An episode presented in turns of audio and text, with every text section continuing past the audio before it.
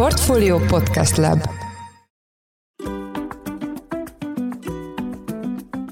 Mindenkit üdvözlünk, ez a Portfolio Business Podcast új adása, mely az Alteo csoport támogatásával jelenik meg. A mai témánk a hulladék gazdálkodás, a körforgásos gazdaság, és hogy ezen a téren hogy áll Magyarország európai kontextusban. A témával kapcsolatban itt van velünk Simon Anita, az Alteo NRT fenntarthatóságért és körforgásos gazdaságért felelős vezérigazgató helyettese. Szia, üdvözöllek a műsorban. Köszönöm szépen a meghívást. Kezdjük ott, hogy miért baj, hogyha sokat szemetelünk. Eleve terheljük a környezetünket, ez talán a legfontosabb a amit itt kiemelnék ezen a ponton, az mindenféleképpen egy hosszú távú cél kell, hogy legyen, hogy azzal, hogy bevezettük itt az Európai Unióban ezt az új fogalmat, hogy körforgásos gazdaság és fenntarthatóság, ami ugye az én titulosomból is tükröződik. Őrült mennyiségű szemetet termelünk, és ennek a szemétnek gyakorlatilag a környezetre gyakorolt hatása az borzasztó káros. Nagyon sok energiát fektetünk abba, hogy azokat a hulladékokat, amiket kibocsátunk, akár a háztartások, akár az ipari vállalatok szintjén, azokkal valamit kezdjünk, hiszen maga a hulladékfogalom is erről szól, hogy minden olyan anyag, ami hulladékká válik, azzal a birtokosa köteles valamit kezdeni. Arra van valami információ, vagy ezt így méritek, hogy mi a legrosszabb hulladék, tehát amikor bedobom a elhasznált rádiómat a sima kukába, vagy eleve az, amikor főzök és megmarad a maradék, és bedobom a sima kukába megint csak, tehát hogy ez van valamilyen összehasonlítási alap. Nem úgy fogalmazom, hogy a hulladék az probléma, hanem mindig azt szoktam mondani, hogy inkább lehetőségként tekintünk rá, hogyha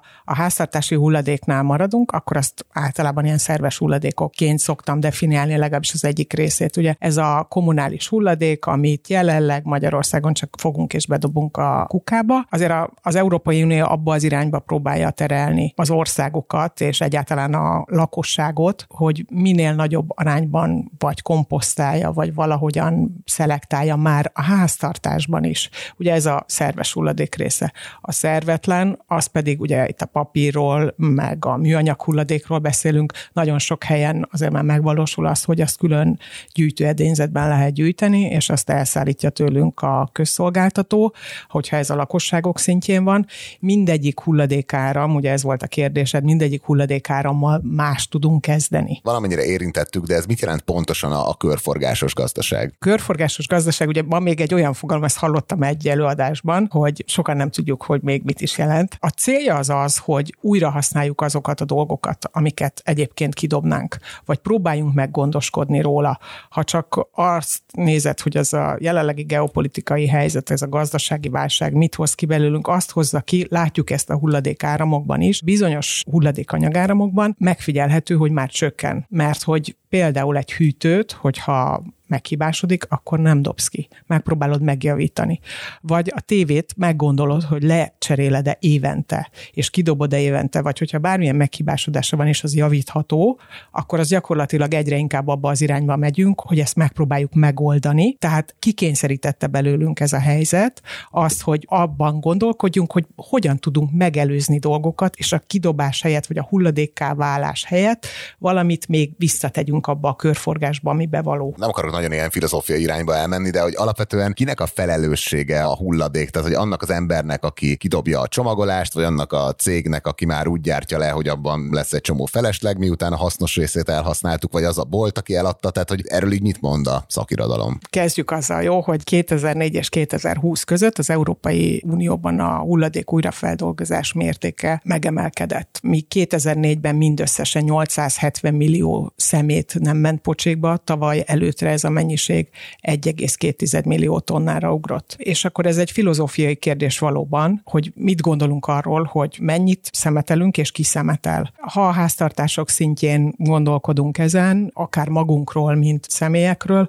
akkor, hogyha belegondolsz abba, hogy itt a COVID házhoz szállítás rendszerét nagyon magas szintre emelte, és az csomagolóanyaggal jár, tehát rendelsz egy cipőt, azt három dobozba belecsomagolják, és eleve a csomagolási hulladék mennyisége ezáltal növekedett. És azt látjuk, hogy amikor szerdán vagy csütörtökön vagy pénteken bármelyik nap elviszi a közszolgáltató a házad elől a papír hulladékot, és amennyiben ez ugye azon a településen megoldott, ahol élsz, akkor gyakorlatilag tele van papírral a kuka. Látod már a saját szemeddel, és az utca embere is látja, hogy jóval több szemetet bocsátunk ki.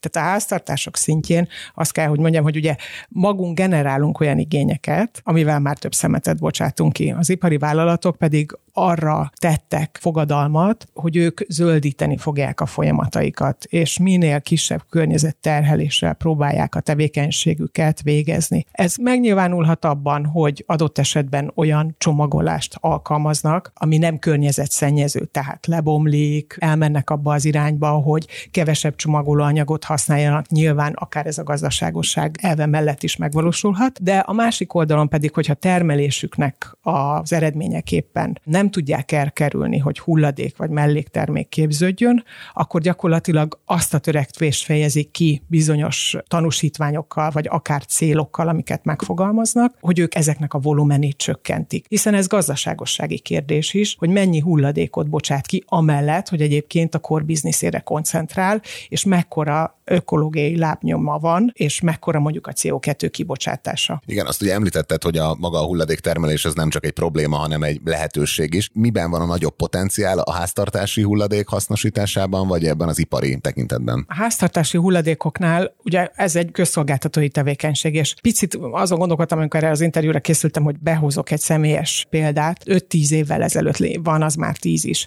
Elkezdtünk azzal foglalkozni az akkori cégemnél, hogy a lakosságtól begyűjthető, használt olajat hogyan lehetne minél nagyobb volumenben visszagyűjteni, hiszen akkor eldugul a csatorna, ne kerüljön a kukába, mert egyébként, a, hogyha ez a földbe kerül, vagy a vizekbe, akkor ez, ez nagyon hosszú idő alatt bomlik le, és próbáljuk meg nem csak a horeka szektorból, és nem csak az ipari termelőktől, hanem egyébként a háztartásokból is minél nagyobb arányban visszagyűjteni a használt sütős iradékot. Ehhez el kellett érkezni egy olyan stádiumban, amikor egy nagy olajvállalat azt mondta, hogy ő ennek a kampánynak az élére áll, és megpróbál emögé olyan marketing eszközökkel valami kampányt szervezni, ami segítheti ezt a tevékenységet. Abban az időszakban, tehát ez, ez tényleg tíz évvel ezelőttről beszélünk, abban az időben azt láttuk, hogy ez nem sikeres, csak és kizárólag akkor, hogyha kampányok szerveződnek mögé. Ma, amikor eh, a lakosság sokkal tudatosabb, és én azt látom, hogy sokkal érzékenyebben foglalkozunk az utcaembereként is a, a hulladékokkal, akkor önszerveződések vannak, és olyan igények, amik akár ezeket a cégeket, akik hulladékok újrahasznosításával, begyűjtésével foglalkoznak, már elviszik abba az irányba, hogy maguk fejlesztenek, mert hogy az egyéni szerveződések hoznak olyan megoldásokat, amire egy szolgáltatónak fel kell készülnie, tehát, amire itt konkrétan gondolok, az az, hogy országosan álljon rendelkezésre a lakosság számára egy olyan program, ahol el tudja helyezni például a háztartásokban képződő használt sütőzsíradékát, mi egyébként nemrég bejelentettünk egy kampányt, aminek az eredményeképpen több 140 begyűjtő ponton egyébként egy kuthálózaton gyakorlatilag ezt a programot mi támogatjuk, mint Alteo. Ez gyakorlatilag egy társadalmi felelősségvállalásunk is, amellett, hogy a fenntarthatósági programunkat azt nyilván minél jobban szeretnénk és minél szélesebb körben terjeszteni. És akkor ebből lehet mondjuk biodízelt csinálni, vagy itt van valami következő stádiuma mondjuk a használt olajnak? A használt olajat alapvetően biodízelben használjuk hasznosítják, begyűjtik, előkezelik, és egy olyan anyagot állítanak elő belőle, ami biodízel gyártásra alkalmas. Egyébként a dízelben egy bizonyos százalékban biodízelt kevernek, ez az Európai Uniós előírásoknak megfelelően, ha jól emlékszem, ez egy 8 százalék körüli mennyiség, és ez gyakorlatilag a használt sütóra az egyik jelentős mennyiségű összetevője. Jó, akkor gondolom ez egy példa, de milyen más példák vannak még arra, hogy az Alteonál hogyan lehet hasznosítani a társadalom által megtermelt hulladékot? Két iránya van a mi hulladékgazdálkodási tevékenységünknek. Az egyik a cégcsoport tulajdonában van egy olyan erőmű, biogáz erőmű, ami két megawatt beépített kapacitással rendelkezik, és gyakorlatilag hulladékokat, a legnagyobb arányban hulladékokat dolgoz fel. Ezek a hulladékok, ha nem is közvetlenül a háztartásból, de közvetve a háztartásokat érintő hulladékokkal működik, illetve hát ez, ez jelenti az alapanyag inputját. Ugye, hogyha az 50-60 ezer tonnányi alapanyag mixet nézem, akkor ez részben ipari vállalatoktól kikerülő olyan melléktermék, amiről az interjú elején beszéltem, tehát folyékony vagy, vagy szilárd halmazállapotú olyan anyagok, amiket egyébként az iparvállalatok nem tudnak feldolgozni, és valamit szeretnének, valami hasznosat ezzel kezdeni. Ide belekerül ebbe a körbe már az a törekvés, amikor arról beszélünk, hogy egy vállalat már nem a lerakóra szeretné eljuttatni a hulladékát, hanem azt mondja, hogy egy sokkal hasznosabb újabb tevékenységet szeretne, mert hogy gyártás is elejt képződik, vagy, vagy egyszerűen vissza kell hívni egy áruházláncból valamilyen terméket, és hogyha ez például biogázban hasznosul, akkor el tudjuk mondani, hogy hulladékból energiát termelünk. A másik irány, az pedig az áruházláncokból kikerülő lejárt fogyaszthatóságú idejű anyagok. Ezek az anyagok olyanok, amiket már ugye a lejárat után nem tudunk elhasználni, csomagolóanyaggal együtt érkezik az üzemünkbe, elég jelentős volumen egyébként, és ezt az elmúlt évek tendenciáját tekintve, hogy az előbb is elmondtam, hogy az Európai Unióban 2004-hez képest 2020-ban növekedés tapasztalható a hulladékok kibocsátása tekintetében, az ilyen típusú hulladékoknál is ugyanezt a trendet és tendenciát látjuk, hogy sokkal több az, amit mondjuk pazarlunk, tehát kidobunk, akár az áruházláncok is kénytelenek kidobni, mert vagy nem fogy el, vagy sérült, vagy, vagy valami történik vele. Az a jó, hogy erre van egy olyan kapacitás, amit egyébként tudunk használni, és ahogy az előbb is említettem, hulladékból energiát tudunk előállítani, ez jelenleg egyébként villamos energia. Ez az erőmű egy ilyen négyezer családnak a, a villamos energiájáról tud gondoskodni, tehát annyi villamos energiát tud termelni. Ez mennyire lehet egy alternatíva a jelenlegi energiaársok kontextusában? Tehát ezt hogy lehet elképzelni, hogy körülbelül mekkora potenciál van ebben az egész rendszer működtetésben? Ha magát a biogáz szektort nézzük, meg arról beszélgetünk, ami az Alteo teljes kontextusát érinti, mik azok a megújuló erőforrások, amik mondjuk be tudnak egy rendszer szintű szabályozásba kapcsolódni.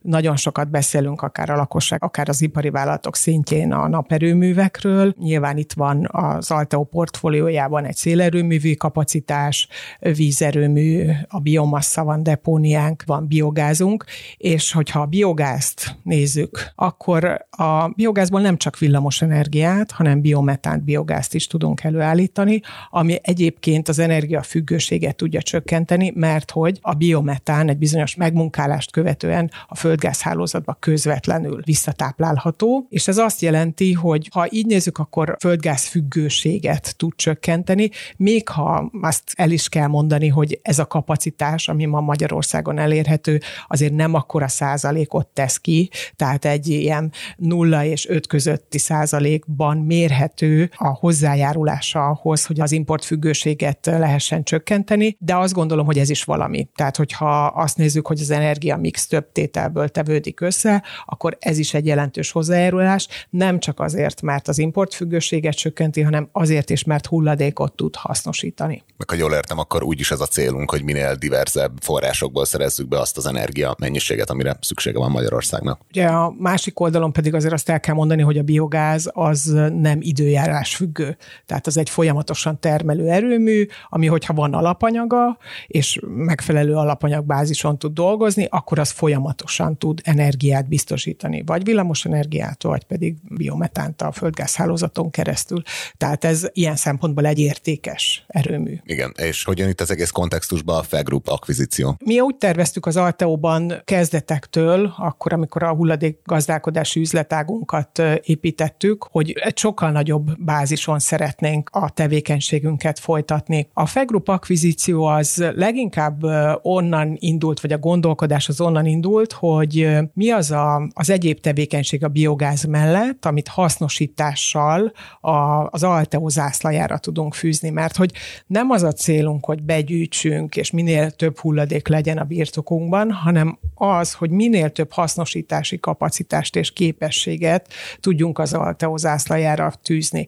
Ha ez biogáz, itt egyébként üzemeltetünk és hulladékkal látunk el egy erőművet, és gondolkodunk abban, hogy egyébként ezt hogyan lehet továbbfejleszteni. A másik oldalon pedig a Fegroup tekintetében egy elektronikai hulladékáram, ami egyébként a core business ennek a vállalatnak. Itt hogyan tudunk még nagyobb hasznosítási arányt elérni, a bejövő hulladékáramokat hogyan tudjuk a lehető legnagyobb mértékben frakciókra bontani, ami értékes alapanyag egyébként a körforgásos gazdasághoz. És ezt hogy kell elképzelni, hogy mondjuk a lomtanításoknál kirakott hifit azt lehetne hasznosabban is hasznosítani és berakni ebbe a rendszerbe? Egyébként igen, hogyha itt az elektronikai hulladékok körét nézzük, akkor mondjuk a hűtőszekrény, amit az a példa, amit a legelején mondtam, akár a televíziók, vagy akár a hifi berendezések, és az ebben található olyan anyagok, réz, alkotói, ami értékes alapanyagok, vannak olyan alapanyagok, amiket például kohászatokba tudunk szállítani, vannak olyan anyagok, anyag áramok ebből, amit egyébként ledarálunk, és darálékként tovább hasznosítunk, tehát egy másik iparág hasznosítja, Szóval, hogy nekünk az lenne a célunk, hogy ezeket az anyagáramokat minél inkább a hasznosítás irányába tereljük. És egyébként hogy állunk ezzel az egésszel EU-s kontextusban, tehát hogy Magyarországon mekkora részét tudjuk újrahasznosítani a megtermelt hulladéknak? Az Európai Unióban egyébként nagyon régóta stratégiai cél, hogy csökkentsék a felgyűlemlett hulladékok mennyiségét, és nem csak azért is, mert ez mondjuk közegészségügyi és környezeti károkat okoz, hanem amiatt is, mert azt mindenképpen látszik, hogy valamilyen hasznosítás irányba el kell térnünk. Nem hiába találták ki ennek a körforgásos gazdaságnak a, a fogalmát, mert hogy az Európai Unió 27 tagállamában összesen 2029 millió tonnányi hulladék termelődött 2020-ban, és ennek több mint a felét, 60%-át egyébként valamilyen módon újrahasznosították. Valamennyi ugye újrahasznosításra, valamennyi talajfeltöltésre, valamennyi égetésre, energetikai célra hasznosul. Egyébként az eredeti kérdésedre az a válasz, hogy Magyarország a középmezőnyben van, van még mit fejleszteni, és hogyha az Európai Unió tagállamait nézzük, akkor a listának a végén egyébként Románia és Bulgária áll, akik gyakorlatilag hulladék égetéssel vagy más egyéb így a talajba kerülő, nem tudjuk megmondani, hogy milyen technológiákkal dolgozzák fel a hulladékokat. Itt ezeknél a, az országoknál egyébként újrahasznosításra így ilyen körülbelül 5-10 százalék megy, ami, ami nagyon-nagyon alacsony arány, de például, ha Olaszországot nézzük, akkor Olaszországban viszont nagyon magas hasznosítási arányt érnek el, és az Európai Unióban van ez kiugró egyébként, amit, amit ők teljesíteni tudnak. Nálunk gyakorlatilag a, az újrafeldolgozás, az újrahasznosítás az egy 33% os arány körüli szám, ami én azt gondolom, hogy ha nézzük a, a múltunkat, meg a jövőnket, akkor azt gondolom, hogy ez, egy, ez nem egy rossz hely, de pontosan ezért alakulnak azok a rendszerek és azok a törvények, amik azt támogatják, hogy tereljük el a lerakóból a hulladékokat, és ezeknek az újrahasznosítási arányát, amit lehet, azt minél nagyobb arányban végezzük el, és hát erre nagyon komoly programok vannak, vagy akár szabályok is, illetve hát ugye 2023. július 1-től a koncesziós rendszer is ezt hivatott támogatni. Ez hogy fogja támogatni ezt az egész újrahasznosítási rendszert, vagy mik lesznek a legfontosabb lépések, amiket már most látunk, amiknek a keretében abban bízunk, hogy jelentősen nőni fog az újrahasznosított hulladék mértéke? Egy keretrendszert fog adni egyébként ez a koncesszió a hulladékáramoknak, mert hogy egy helyen koncentráltan elérhető lesz az adatbázisban minden olyan hulladékáram, ami keletkezik. Az első kör ugye a papír, a fólia, az elektronikai hulladék, a fém és az egyéb ilyen típusú hulladékok, amiket a koncessziónak az első lépéseként elkezdtek feldolgozni, tehát az adatbázist feltölteni. Itt maguk a hulladék begyűjtők és hasznosítók pályáznak, és a rendszer az a következő következő lépésként egyébként a hulladék kibocsátókat fogja megkérdezni, és ezeket bedolgozzák úgy a rendszerbe, hogy össze fognak érni a szálak, ha mondhatom ezt így, és ugye az kell, hogy legyen a cél egy hulladék kibocsátásnál és hulladék hasznosításnál, hogy minél kisebb rádiuszon belül kerüljön feldolgozásra egy szám, én úgy tekintek például biogázerőműként a hulladékra, mint alapanyag. Egy hasznosító is nyilván alapanyagként tekint erre. Tehát, hogy minél közelebbről, minél kevesebb CO2 kibocsátással tudjunk elérni olyan alapanyagokat, olyan hulladékokat, amiből egyébként valami hasznos dolgot tudunk csinálni. Szerintem ezt a koncesszió egyébként fogja tudni támogatni, és deklarált cél, hogy a hasznosítási tevékenységek építését és fejlesztését kívánják támogatni ezzel a rendszerrel. Mi magunk is Alteóként ugye ennek a Fegroup tranzakciónak szeptember 9-én zárult a folyamata. Mi magunk is ezt úgy gondoljuk, hogy itt a hulladékiparban gyakorlatilag egy olyan fejlesztési és technológiai boom fog bekövetkezni, nem csak az energia válság miatt, hanem amiatt is, hogy, hogy az egyre nagyobb mennyiségben képződő hulladékainkkal valamit kell kezdeni, tehát ezekre technológiákat, technológiai megoldásokat kell alkalmazni. Nyugat-Európában nagyon sok jó minta van, Magyarországon is elérhető, elérhetőek, és hogyha ebből még tudunk valami olyan irányt, akár amiben az Alteo is egyébként jól tudja magát képviselni, képviseltetni, akkor ez mondjuk nem csak össznemzeti célokat, de egyébként gazdaságos vállalati célokat is tud támogatni. Itt mik azok a jó gyakorlatok, amiket a leginkább követni tudnánk, vagy leginkább követni lenne érdemes? A jó gyakorlatok vannak már. Magyarországon azért több mint 5000 hulladékos cég van. Én hiszem azt, hogy minden változás az valamilyen új keretet ad, és fejlődési lehetőséget ad, hogy ebben sokkal nagyobb és jobb hatásfokkal dolgozunk. Az elszigetelt rendszerek talán megszűnnek, egy koncentráltabb iparág jön létre, a hulladékgazdálkodás. Jó gyakorlatokat ki lehet emelni egyébként, de igazán szerintem, ami most izgalmasabb, ami előtt állunk, az az, hogy például megvalósul a visszaváltási rendszer PET hulladékokkal, tehát hogy a sörös dobozokkal, vagy akár a kólás dobozokkal mit kezdünk, amit most adott esetben a szelektív hulladékgyűjtőbe teszünk, az majd egy olyan helyre le tudjuk tenni, ahol visszaváltják tőlünk. Ugye én még emlékszem rá, hogy visszaváltották az üvegeket, tehát én még hordtam ezt vissza, és ennek igenis, hogy kell, hogy legyen egy kultúrája. Tehát ez be kell vezetni, ennek a rendszerét a háztartások szintjén is. Én azt gondolom, hogy ez viszonylag gyorsan át fog menni különben, már csak azért is, mert hogyha a betésdíjas rendszer azt hozza, ami egyébként ma már működik, hogy mondjuk egy forintot kapsz, csak mondtam egy számot, akkor, hogyha bedobod a sörös dobozodat abba a gyűjtőedényzetbe, és ezt le tudod vásárolni valahol, már akkor is tettél valamit a környezetedért, és hogyha ez egy intézményesített rendszer és országos szinten rendelkezésre áll, és erre kialakul egy, egy nagyon komoly kapacitás, akkor már ezzel is léptünk előre. Tehát, hogyha azt nézzük, hogy mik a jó gyakorlatok, amik már vannak, és mondjuk fejlődésre vannak ítélve, akkor például a begyűjtési rendszer egy ilyen. Ennek többféle dimenziója van, begyűjtési oldalról, újrahasznosítási oldalról, és amikor arról beszélünk, hogy sokkal többet fogunk begyűjteni, vagy más rendszerben fogunk begyűjteni, akkor ott a technológiák fejlődésének is más lehetősége és útja van. De ugyanezt, hogyha végignézzük az akkumulátoroknál, Ugye az elektromos autózásról sokat beszélünk, és azt látjuk, hogy az e-autók száma itt kifejezetten itt az energia válság kellős közepén elég dinamikusan nő. Ugye az Alteo is foglalkozik én személy szerint is az elmobilitással. Most már 58, 53, 55 ezer környékén van a Magyarországon zöld rendszámmal rendelkező gépjárművek száma.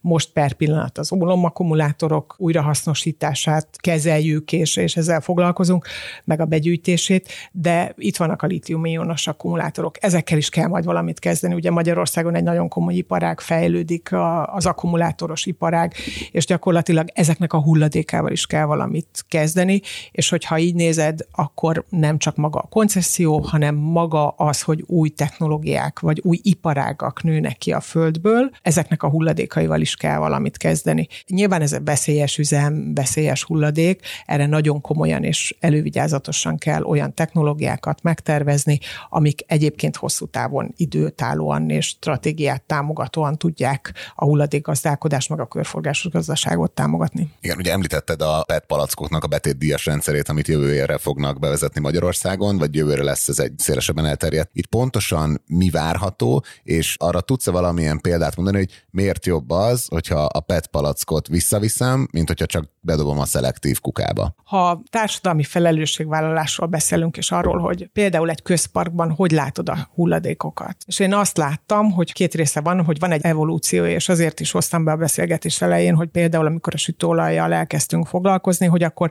annak mi volt az evolúciója. Azért mindennek kell hosszabb idő, hogy beérjen. És hogyha most nincsen benne a köztudatba, akkor valamilyen eszközöket, valamilyen megoldásokat kell hozni ahhoz, vagy kitenni, hogy az elterjedjen. Nyilván nagyon nagy rétege a társadalom társadalmunknak ma már környezettudatos. A fiatalok ma már nem tudják elképzelni az életüket anélkül, hogy ha külföldön tanultak és külföldi példákat itthon is szeretnék látni. Ezáltal van egy nagyon-nagyon komoly fejlődési irány ebben, és ha azt mondod, hogy most bedobjuk persze a szelektív kukába, nézd meg egy buli után egy utcaképet, hogy az ott mennyire a szelektív kukába dobása az irány.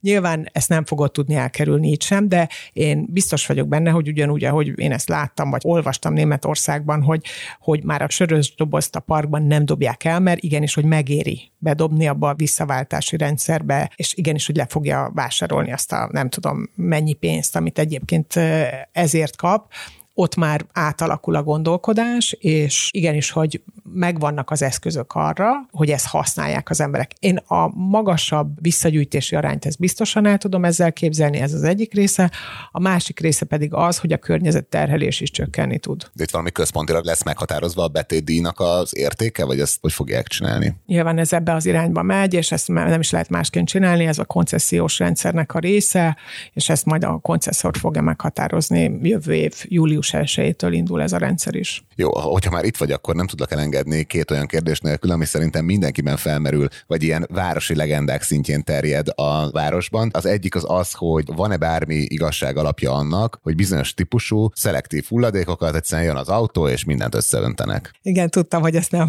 nem fogod kihagyni. És nem akarok sablonos lenni, és nem akarok az előző bekezdéshez visszacsatolni, de bizonyos típusú hulladékok, tehát a papír is akkor értékes, hogyha nem szennyezett. A fólia akkor értékes, vagy a műanyag akkor értékes, hogyha az is különböző anyagáramokra frakcionáljuk. A kommunális hulladék, amit a lakosságtól gyűjtünk, az szennyezett. Tehát annak a minősége, hogyha megnézzük, mert hogy egyébként a FEGRUP szintjén ezzel is foglalkozunk, hogy a kommunális szolgáltatótól beérkező hulladékokat szelektáljuk, és azokat anyagáramonként mondjuk megpróbáljuk valamilyen értékes irányba elterelni, akkor, akkor az látszik, hogy ennek a kultúrának fejlődnie kell mert hogy egy anyagáram, egy hulladék akkor értékes, hogyha önmagában fogom tudni hasznosítani. Nyilván nem lehet azt kikerülni, hogy mondjuk a pizzás doboz ne legyen pizzával szennyezett, most mondtam valamit. De akkor az rögtön kuka. De az rögtön kuka, igen. Vagy hogy csak egy bizonyos részét fogjuk tudni feldolgozni, és hangsúlyozom, különböző anyagáramok vannak, és ezt szelektálni kell. És akkor, amikor a kukás autóba biztos, hogy összeöntik esetenként ezeket a hulladékokat, akkor azt kell, hogy mondjam, hogy ezt azért teszik, mert egyébként szelektálni fogják még egyszer mert ezt nem lehet elkerülni. És hogy erre mikor jutunk el arra a szintre, hogy ezt, ezt nem kell majd megtenni, az egy másik kérdés. És nektek mi a tapasztalataitok, hogy egyrészt mekkora részét lehet a lakossági szelektív hulladéknak hasznosítani valóban, tehát hogy kvázi mennyi van jó helyen, és hogy ez itt láttok egy fejlődést? Én azt gondolom, hogy ez a fejlődés ez elindult, és én személy szerint nem látom még ezeket a számokat, mert nem feltétlenül erre a szegmensre látunk rá. Viszont ha azt nézzük, hogy bizonyos anyagáramokban csökken a hulladék volumene, akkor az már, az már egy fejlődés, az is egy fejlődési irány, és mód, hogy nem dobunk ki mindent. Nyilván ez a gazdasági helyzettel is összefügg, mert régebben az volt a trendi, hogy minél többször vásárolsz tévét, ma pedig az, hogy mit nem dobsz ki mert hogy alakulnak olyan közösségek, ahol erre lehetőséged van, hogy saját magad barkácsolod, saját magad javítod, mert egyébként vannak alkatrészek, amik, amik egy helyszínen elérhetők, és szerintem ez a, ez a trend ma már, és egyre inkább fordulunk át. Nyilván városokat külön kell vizsgálni, szóval, hogy ez, ez az ország különböző területein különböző, de azért a nagyvárosokban élő emberek azért egyre inkább ebbe az irányba kezdtek el gondolkodni, és ezeknek a, a jó példái tetten is érhetők külön különböző pontokon. És mennyire használnak az ilyen otthoni barkács megoldások? Tehát például, hogyha én az ötödik kerületben lakom, nem ott lakom, de hogyha mondjuk a belvárosban laknék, akkor érdemesen nem tudom komposztládát tartani a függő folyosón. Hogyha a lakóközösség önmagában úgy gondolja, hogy, hogy ebbe szívesen partner, akkor azt gondolom, hogy igen, mert hogy azt el tudom képzelni, hogy egy lakásnak a kikerülő hulladéka az nem biztos, hogy egy, egy komposztálót megér. Ezt általában egyébként a külvárosi részen alkalmazzák, mert hogy, hogy egy kertben azt le tudod tenni, és egyébként, hogyha te egy zöldséges veteményes ágyást gondozol, akkor, akkor igenis, hogy jó talaja tud lenni. Én látom ezt egyébként a saját lakókörnyezetemben, egy kertvárosi részen élek, ahol, ahol ezzel foglalkoznak emberek, és ez egyre inkább elterjedt, sőt, pont ma reggel egy ilyen kérdéssel foglalkozott valamelyik rádióadás is, ami segítést támogatja ezeknek a rendszereknek a képítését. Vannak egyébként erre technológiák, tehát zárt edényzet be tudod gyűjteni a komposztodat, és maga a gép is fel tudja ezt dolgozni. Tehát csak az a kérdés, hogy utána ami, ami termelődik, azt hova teszed. Szóval, hogy ennek a megoldásait kell egyébként jól kitalálni, hogy, hogyha egy komposztálót komposztba beruház mondjuk egy társasház, akkor azt a komposztot, amit egyébként megtermelt, akkor azt hova tudja elhelyezni, mert hogy mindig ez a kérdés, hogy, hogy egyébként persze jó helyen van ott abban a, abban a gyűjtőedényben, de hogy ami ebből termelődik, azt hova tesszük, és azért kifelel, mert ugye itt megint bejön az a kérdéskör, hogy a hulladék birtokosa, és akkor folytathatnánk. Igen, akkor nem csak a gazdaság lesz körforgásos, hanem ez a podcast is így visszaért az elejére. Köszönjük szépen, hogy a rendelkezésre álltál a mai műsorban. Köszönjük, hogy itt voltál. Köszönöm szépen a beszélgetést. A mai adásban Simon Anita az Alteo NRT fenntarthatóságért és körforgásos gazdaságért felelős vezérigazgató helyettese volt a vendégünk. Köszönjük szépen, hogy meghallgattátok a műsort. Hogyha tetszett, akkor iratkozzatok fel a Portfolio podcast csatornáira. Új adással hamarosan jelentkezünk. Minden jót kívánunk. Sziasztok!